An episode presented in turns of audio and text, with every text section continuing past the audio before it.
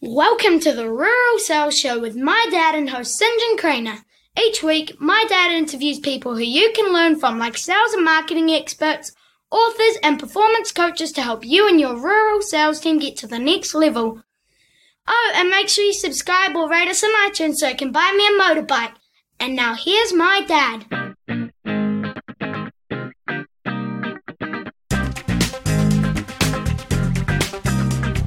This week, we are pretty, pretty lucky, boys and girls, to get Darren Woolley, who is the global CEO and founder of a company called Trinity P3 that started over in the ditch in Sydney, in Australia, now with offices in Asia, UK, and America. Darren's on the show because, again, he brings a different perspective. He doesn't necessarily work so much with the primary sector, but is in the very privileged position of running a lot of pitches and liaising and coordinating managing and supporting agencies and marketing teams and marketing managers and directors. We talk about a heap of stuff here around how the marketing landscape is getting much more complicated and the need to accept that, how maybe chief marketing officers should now be called chief customer officers to get the customer uh, centricity. We talk about like uh, qualitative versus quantitative. In fact, we cover a whole ton of stuff. So again, try to pack in a whole ton here. Darren's a wealth of knowledge on this stuff. He's very, very well qualified with good authority. And in the show notes, we've got a ton of uh, resources that can help. So if you're a rural marketing manager or director or CMO, I'd encourage you to listen to this. You'll learn a lot. Okay, guys. So this week we have a very special guest by the name of Darren Woolley. Darren is founder and global CEO of a very, very clever company called Trinity P3, who have offices all over the world in UK, US, uh, and Darren is uh, based in Sydney. I, full disclosure, uh, used to work with Darren many, many moons ago and was very fortunate and learned a lot off him. I would uh, describe him as the Mr. Wolf of marketing communication. He's been solving marketers and agency problems since the year 2000 and uh, has a very interesting background as a analytical scientist and he's a certified uh, practicing marketer. So he brings a heap of insights for us He's going to share a ton of information. I'm sure, absolutely confident that. He's a regular chair, speaker, blogger, uh, podcaster. Very easy. Google him. We will also include a number of links at the end of the show should you need his services. So, Darren, after that massive introduction, welcome. Thanks, St. John. It's uh, it's absolute pleasure to be on your podcast. Good. No, it's nice to have you here, mate. Now, look, Darren, you're in this sort of privileged, privileged position where you're across you know, you you you you and your team, you're working globally, and you're seeing a lot of trends, and you're seeing what's working and what's not. So maybe I could kick it off with that a really probably unfair, very expansive question straight away. It's like, what are you? What's changing in marketing right now? What are you seeing that is the biggest things that you think an audience like mine, who are kind of rural marketers, who are just trying to say, well, what's changing? And, and, and answer it as you wish, of course, which I know you will in your very, very well sophisticated Darren way? Well, look, the first thing is it is an absolute privileged position to be in because you know, Trinity P3 has been set up to solve the problems that marketers are facing. And so when our clients come to us, they have very specific problems. And I think there's a, a level of trust where they're able to really share with us the things that are, are, are keeping them up at night. I know that's a, a, a cliched saying of, you know, what's keeping you up at night, but you know, because they've come to us to solve a problem, we get to the bottom of what the issues are very quickly. And also, we're not sol- selling them anything other than the solution to their problem. So, you know, sometimes some of the things they say could be shocking in a way because you'd say, well, I can't believe they don't know that. But but it's good that they're able to share that. And they couldn't share that with their agencies, even though many of them will say they have very close relationships with their agencies. They wouldn't share that because it would reveal to the agency what they don't know. And at the bottom of every client agency relationship is a commercial arrangement, which you know then puts you in a position of weakness or or vulnerability. And so, you know, that's why I always say to the team, you know, it is a really privileged position to be in. So I'm glad you you used that word. Yeah. As far as the big issues go, you know, they, they've been happening for the last 10 years. Uh, the last time we had a global recession, and I know some countries, you know, like Australia, managed to avoid the recession word because, uh, you know, they, they were exporting so much iron ore and coal to the rest of the world. But, you know, what actually happened then was that there was a quick tightening of the budget for most marketers. And so what they found themselves having to do more with less or do the same with less. That was the first thing. And and uh, the second part is the number of channels, the number of customer touch points, whatever word you want to use, is absolutely uh, multiplied over that time. You know, we've got more social media platforms, there's more channels, there's more ways of spending your money. So they are trying to do more with less.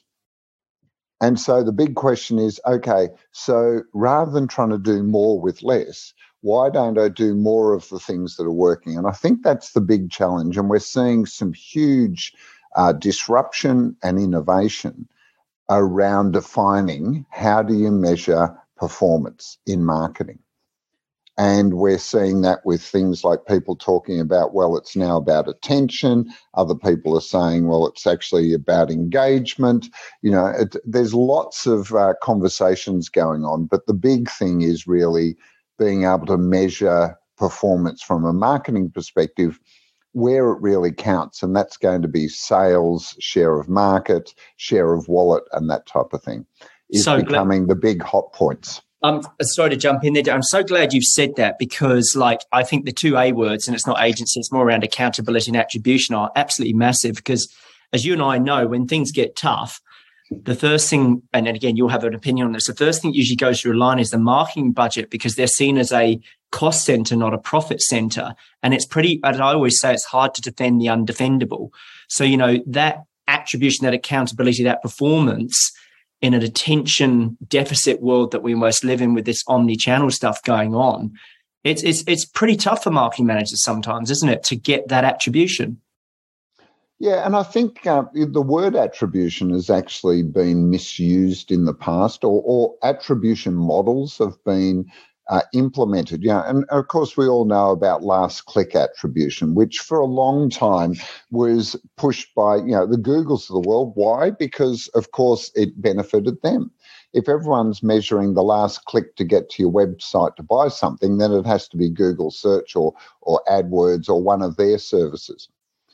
But what we're seeing now is that the availability of data, the application of artificial intelligence, and the use of whichever classical model of statistics you want to use is actually developing really impressive predictive models that allows marketers to start to you know be able to not worry about attribution of what happened in the past except for the sheer purpose of working out what they should be doing in the immediate future mm. to actually drive sales or drive the results, the financial results that the, their brands and their businesses are actually needing.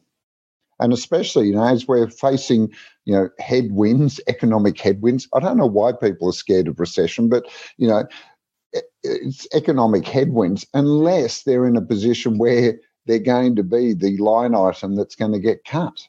And I think that's where marketers, smart marketers, are now starting to realize that, you know, they need to invest in systems that allow them to optimize that marketing investment. Because that's the first thing. I'd love marketers to be talking about marketing investment, not marketing budgets. Yeah, I like that. I like that paradigm shift, um, Darren, because it should be seen as an investment and treated as such, the seriousness of it. So I'll put you on the spot here, but I know your big brain can handle this. Tell me, I mean, it sounds very cliche, but what are the vanity metrics you see in marketing versus the sanity metrics? You might have just touched on those, but if you could put them in two columns, what, how would you have a crack at that? Look, the, the vanity metrics were the ones usually pushed by the people selling the media, right? So, we, yeah, as, as simple as impressions, uh, you know, the the reach, the yeah, all of those things, likes, you know, all of those things are purely measuring supposedly how well the media's performing. and the like is, you know, and shares are supposed to be, you know, how engaging it is. But now there's much more sophisticated measures that go beyond that and start to look at, well, behavior. What is the person actually doing? You know, if you're running an ad and the, the, the viewer is not actually doing anything, the first question is, are they a human being? Because we now know that a huge amount of digital traffic is actually bots. Yeah, hundred. You are not, you, you're not you're paying for people and actually getting bots in a lot of cases. And secondly, if they are doing something, are they doing something that's going to lead ultimately to a sale? You know, that's why it's interesting because um, all of that discussion, and I, I don't know if you're uh, you saw it. Um, uh, Byron Sharp recently had a go at uh, and Field about their 60 40 mix of um, brand versus uh, uh, uh, uh activation, I guess, yes. you know, and, and said, you know, really, um, you know, why is it 60 40? Well, they didn't actually say 60 40. They do say that it depends. But the thing is that any of these things have to ultimately lead to a sale. You know, there are so many ways to build a brand. One of them is making people aware, and that's what media used to be all about is buying awareness. Mm. And hmm. just because someone sees your ad doesn't mean that they actually take it in. So then it's engagement. And if they do take it in, ultimately, don't you want them to experience your brand and business? So wouldn't the best thing to be then give them something to do and that to do would be to buy the product or sign up or, or then get to experience that. And that's that process, you know, the old funnel of moving them yeah. down the funnel to the point. And I think that's the danger is when people start talking about sales and marketing and sales being the lower part of the funnel and marketing at the top. It's it actually today in a digital world can be seamless between the two. And that mm. the two should be operating seamlessly one doesn't lead the other. Well, except in if you do it in a chronological timeline, marketing is certainly the starting point. Unless you've got a million salespeople running around the countryside, it's going to be much easier to reach people and get them aware as the starting point and move them down that funnel to actually do something. Yeah, I mean, it's funny because I was, I just while I was listening to you, I was reaching out trying to look for my um, Byron Sharp book, you know, you talked around salience here because he he kind of exploded a few myths on that, and he had a book called How Brands Grow and What Marketers Don't Know by Byron Sharp. You, I think, because you're a well read, uh, learned bloke as well. What were your views on Byron's views? Because he talks a lot around salience and, and some of the things you've actually just spoken about. Well, yeah, he talks about mental availability and yes. physical availability, which is yeah, mental availability. I absolutely agree with you know, just constantly being the brand that people reach for. Except then there's physical availability, which is distribution. You know, if it, you make it hard to then buy your product, then it's going to work against it. So, of course, you have to have both working hand in hand. The interesting part is, though, that he also thinks that you should go for mass market, that he is anti targeting because he believes that you know, everyone's a potential uh, shopper. And I think that that applies to mass market goods. You know, a lot of the brands that he talks about are consumer packaged goods, you know, like Coca Cola. Mm, well, you mm. know, for me, I always remember being told that the target audience for Coca Cola is any asshole with a mouth, you know, or a thirst. Um, and and so you know, if someone starts telling me they're segmenting that Coke brand, you could segment it down to mums with thirsty kids and sell, but then you sell it to them through supermarkets on special. Well, Warren Warren Buffett and Charlie Munger would be very happy about your theory there, Darren, because obviously they're well they're well invested in Coke, aren't they? Yes, exactly. Taken a strong position there, but yeah, ultimately the the whole uh, business strategy is making Coca Cola more more um, uh, popular than water. Was yeah. the business strategy, wasn't it? Yeah, 100%. So, Darren, I'm going to put you on the spot here, we bet and again, because I know you can handle it. Tell me, different A word this time, like attributes. What what do you see across your many, many years and decades of experience? What constitutes a great marketing manager in your eyes? with your experience, what is it that makes them special? What makes it different and valuable and unique? Uh, you know, what I'm looking for is kind of like your must have list for the attributes of the ideal marketing manager. What would they be? Yeah, look, it's interesting, St. John, because yeah, people talk about needing deep experience in one of these verticals, like digital and that type of thing. I actually think that, uh, yeah, and let's not talk about managers per se, but marketing leaders play a really yeah. important role in an organization. Whether they're a, a, a marketing director, a brand manager, whoever's leading the marketing efforts, Mm. should be the ones that bring a uh, customer perspective to the board table or to the business table. Whenever you're sitting down and talking about the business, marketing should be the one that is using research um, and, and customer understanding to actually constantly bring that perspective. The extra dimension is they need to then be able to galvanize and, and enthuse the team for the customer.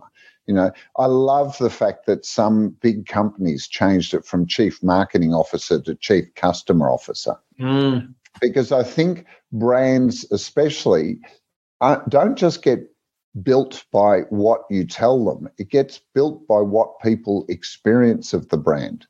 You know, you could spend millions of dollars on ad campaigns and digital advertising, and all you need is one bad customer experience along that journey and especially towards the end of that journey, and you'll fail. You know, mm. so whoever's in charge of this needs to be overseeing or at least having input into all of those. And then the final part is increasingly they need to be able to speak the language of business. Most marketers find themselves very good speaking marketing language. You know, they can talk to their agencies and they can talk to, you know, the researchers and that type of thing. But they also need to be able to talk to the CFO, the CEO, the uh, chief of HR, the CIO, you know, all of these people, they need to be able to, in that process, be able to talk to them and explain to them how marketing and how that customer experience is going to grow the business and grow it from a financial perspective, a share of market, whatever those uh, metrics are. So, but any marketer that's sitting there talking about how many likes they got, and I don't think that happens anymore. But you know, if they're talking about, oh, we reached a thousand gillion, gazillion, trillion, billion customers, that's a lot. That's a lot of people.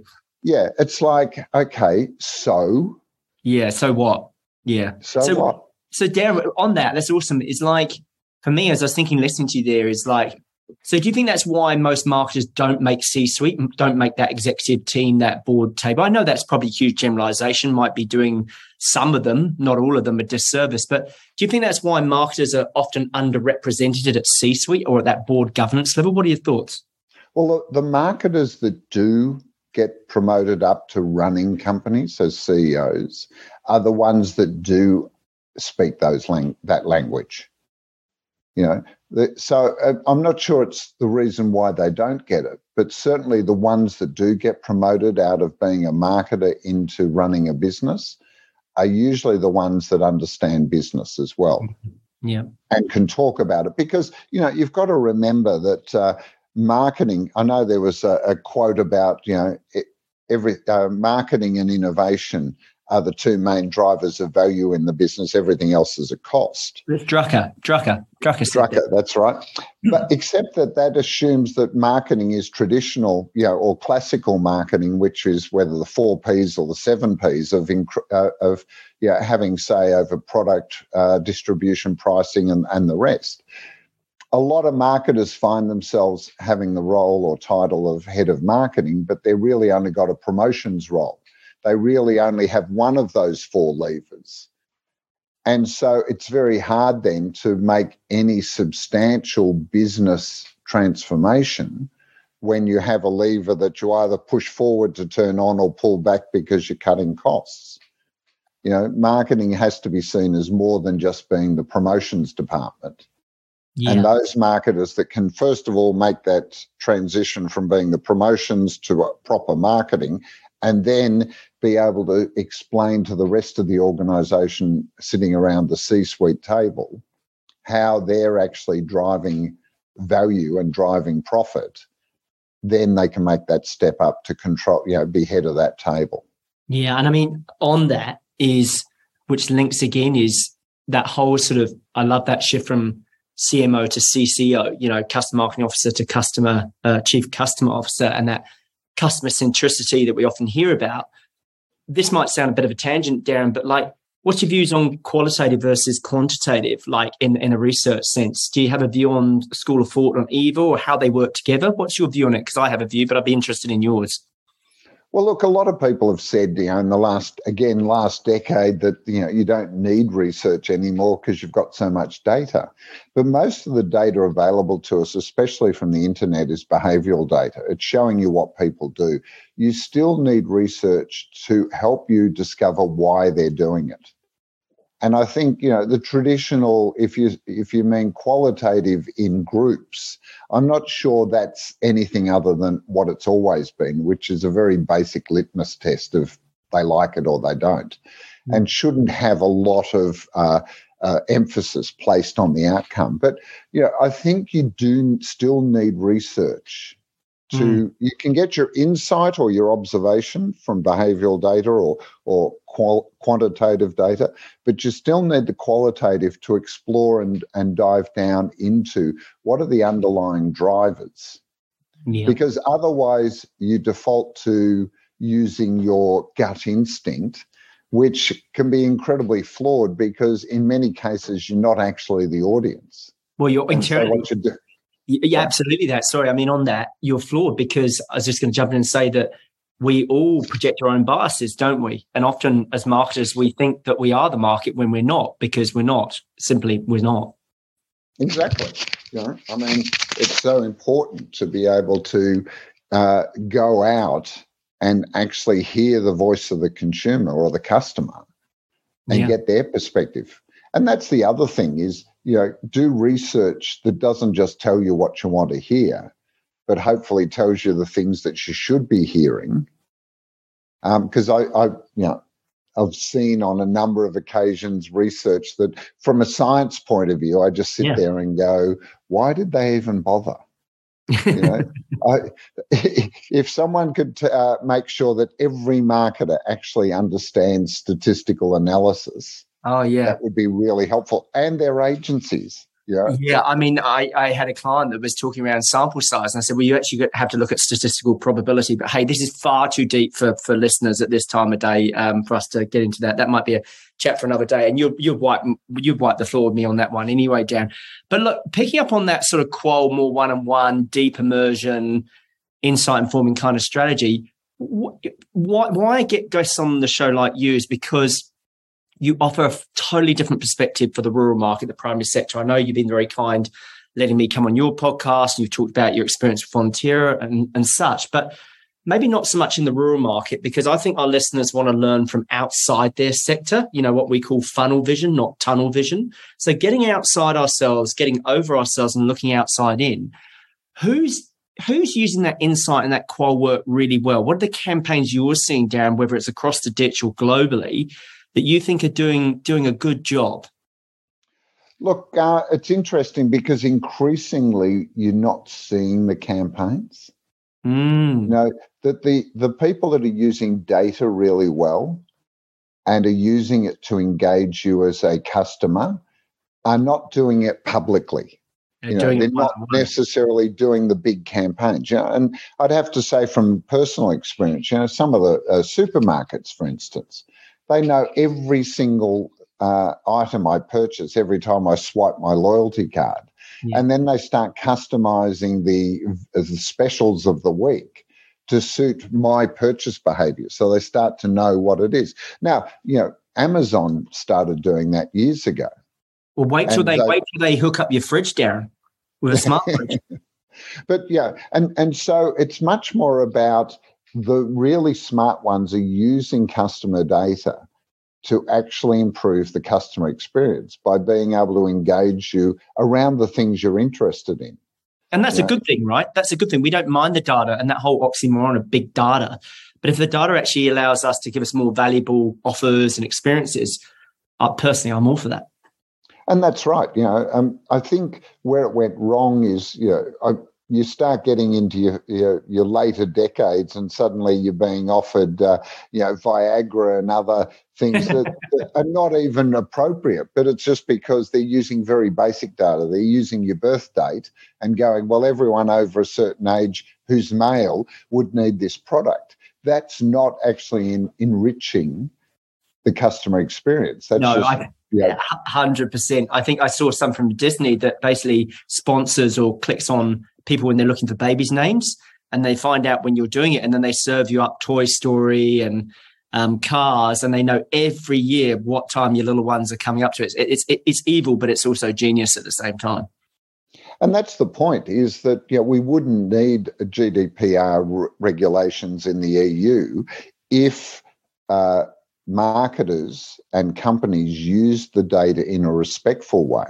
You know, I think if you said to consumers, we want to collect this data, but we want to do it in a way that actually improves your experience of our business, that makes your life easier.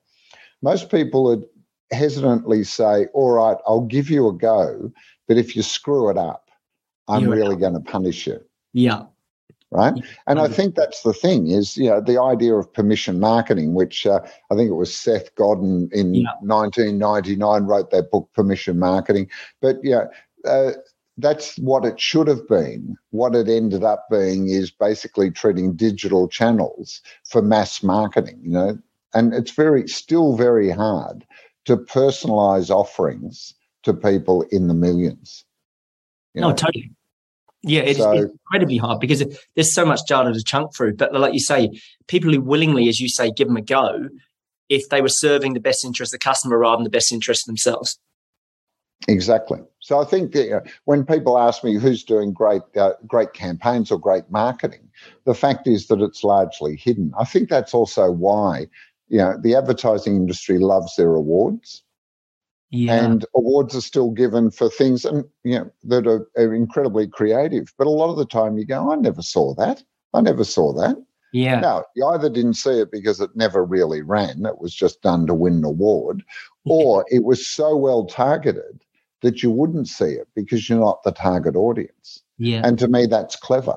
You know, yeah. if you don't want to waste your marketing budget, deliver the message to the audience at a time and place where they're most likely to act on it. Yeah, and I think the other thing there is having come from agency world, and I've, I've worked in that business for sort of half my life, is sometimes some agencies are very focused on the reward, which is getting the result for the customer, and some agencies are a little more self-serving, where they're focusing on the award for themselves, and it's back to that kind of sanity versus vanity kind of something that's shiny and creative that was probably a concept. I mean, what's your views on that, on the whole agencies? Um, you know, there's some awards that are worth their weight in gold and some that aren't. What, what, what are your views on that?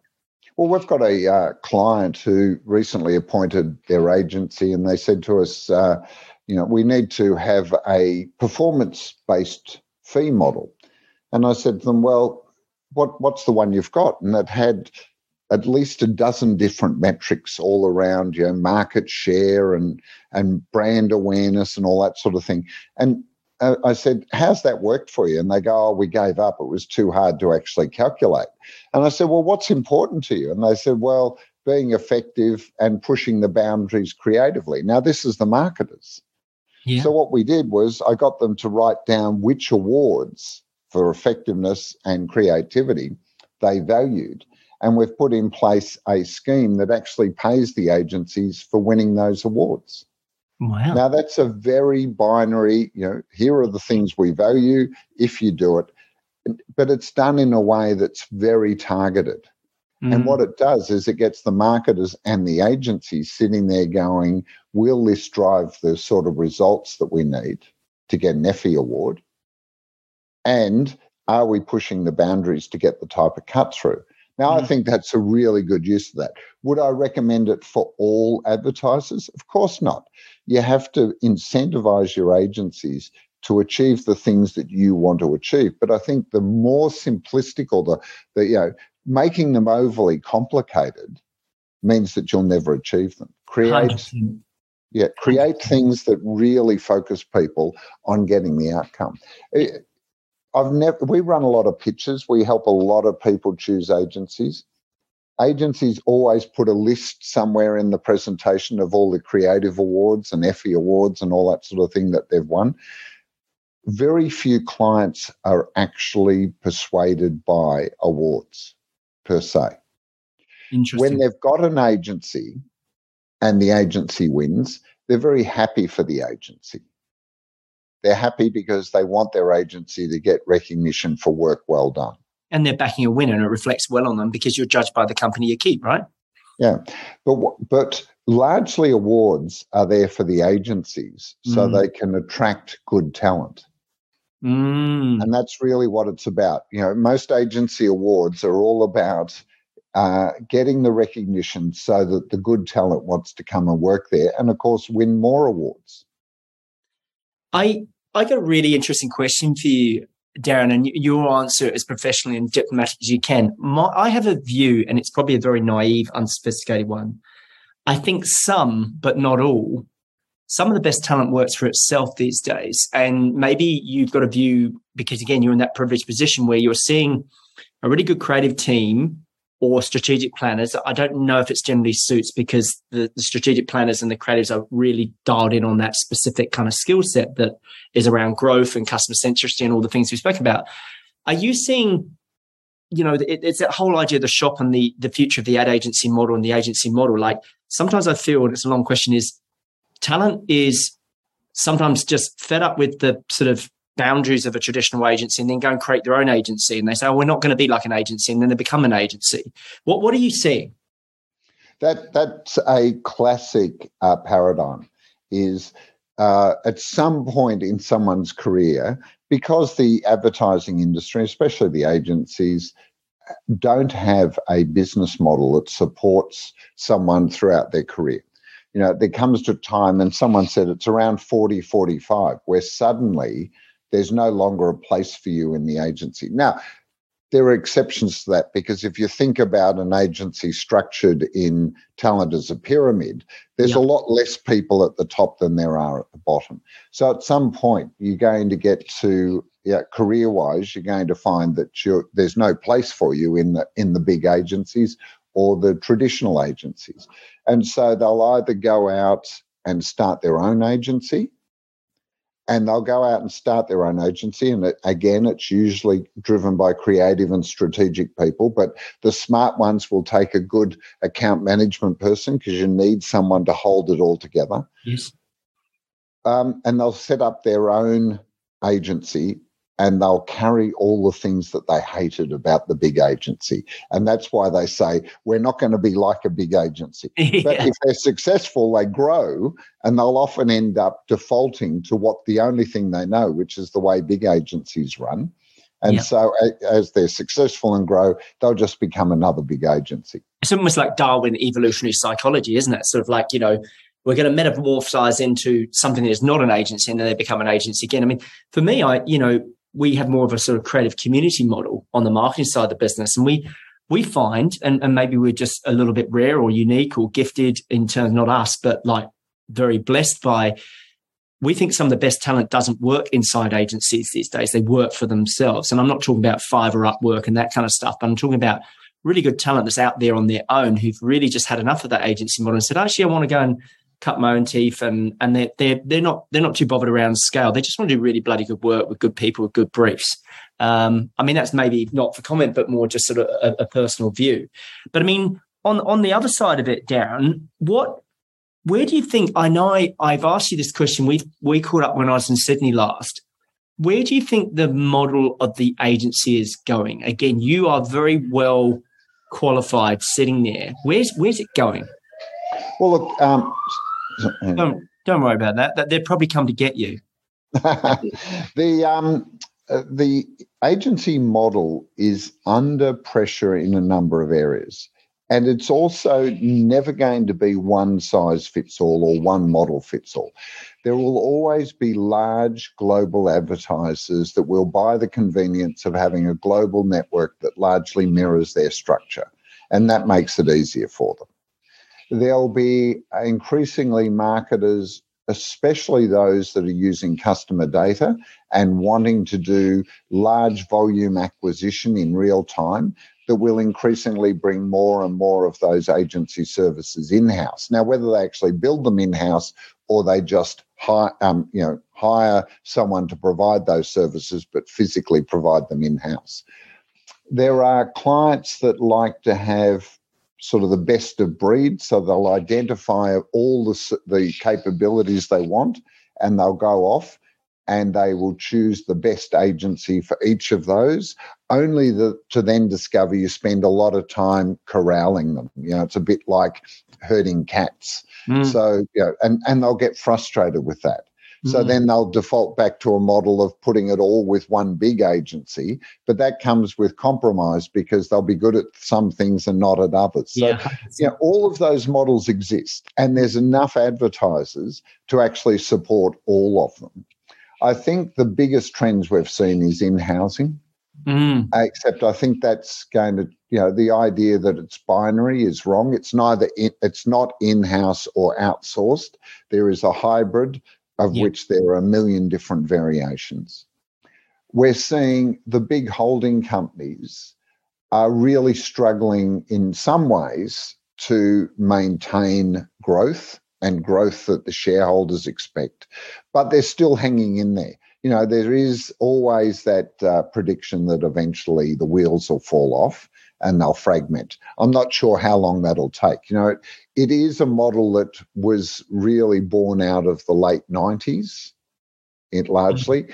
And I'm not sure for all of the hard work, but you are seeing a rise of smaller holding companies actually coming through and building an alternative to that. You know, the one stop shop, but with flexibility.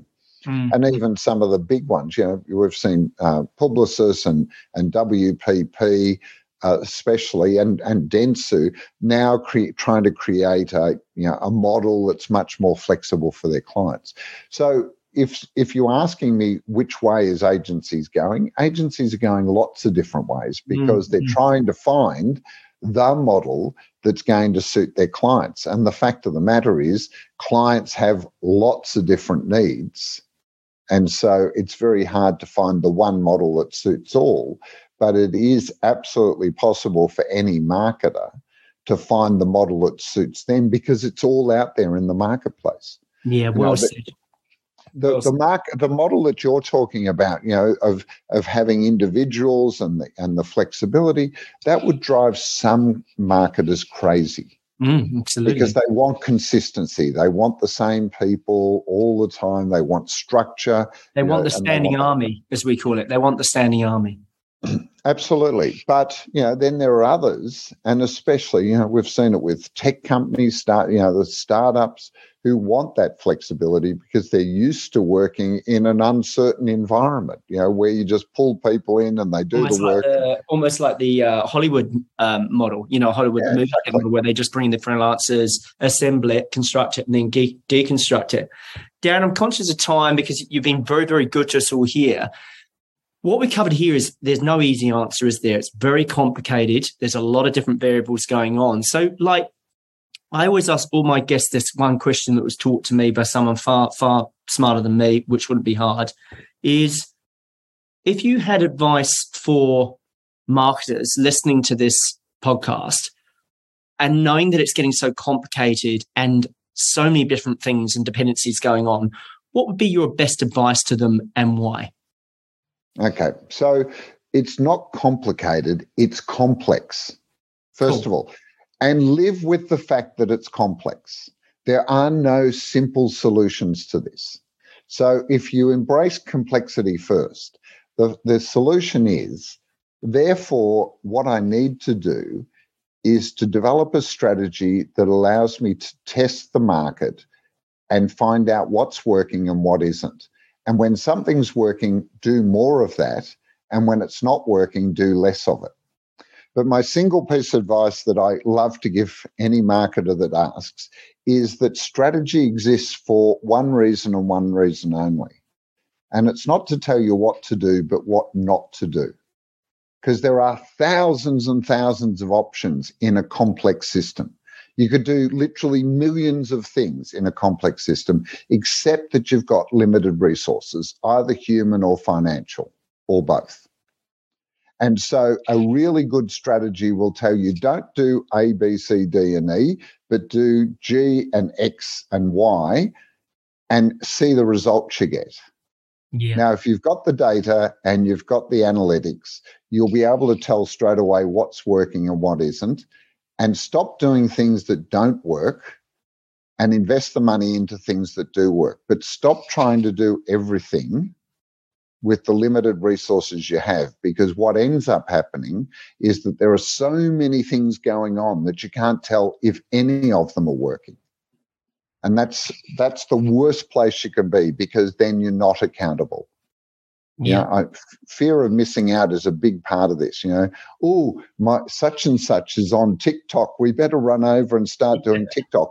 No. What does the strategy tell you? Does it tell you to do it or not do it? I'll tell it's you what, so, most of the time it'd say don't do it. It's such good advice. The reason is I was, I was very lucky. I was talking at a conference a couple of weeks ago with a lot of um, tractor and machinery dealerships, as I would in my life. And there's a marketing manager that called out, and I don't know if he's put up for the question by the GM or not.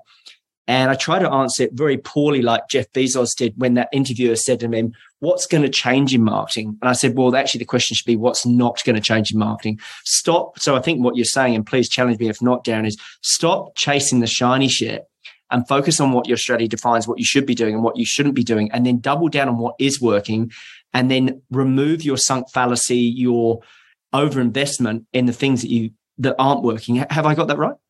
Yeah, absolutely. You know, like invest in the things that work. And if they stop working, stop doing them. Yeah. You know, if, if there's no point in marketing trying to be everything to everyone, your yeah. strategy will tell you where you start. And if that's working for you, do more of it. But don't just keep adding to it it should be a subtractive process, not an additive process. The additive process is adding customers and profit, but not adding channels, agencies, you know, and the like to what you're already doing. If anyone's listening to that, that was very, very good advice there. You said it is more a subtractive process, not an additive process, correct? Yeah, that's it. Yeah, 100%. Great words. Darren, super appreciate you making time for us as always. We'll catch up with you in Sydney if you're in town when I am, and we'll have a coffee or a beer. Um, last thing is where can people that maybe are rural marketers who want to get more performance, uh, looking for agencies, where where can they find out? Where can they where can they go to find out more about you guys and what you do? So the website's Trinity P3, letter P number three dot com, or I'm on uh, LinkedIn as Darren Woolley uh, just look me up and connect with me through LinkedIn or come to the website. You'll find a lot of information there that uh, will really help you shape the way you think about marketing investment. Yeah, thank you, Darren. And I would just heed that that Darren and his team are massive content creators. There's a wealth of knowledge on that site. I follow it. I get Darren's emails. So I very much encourage you guys to go up and sign up there. So Darren, I'm super appreciative. Thank you so much for your time. I think one of your, your big takeouts there is embracing complexity. You know, not being King Canute, right? It is getting more complicated, but don't accept that rather than fight it, correct? Absolutely. Yeah. Darren, always a pleasure. Love talking to you, my friend. And uh, thank you again. Thanks. John. It's been great.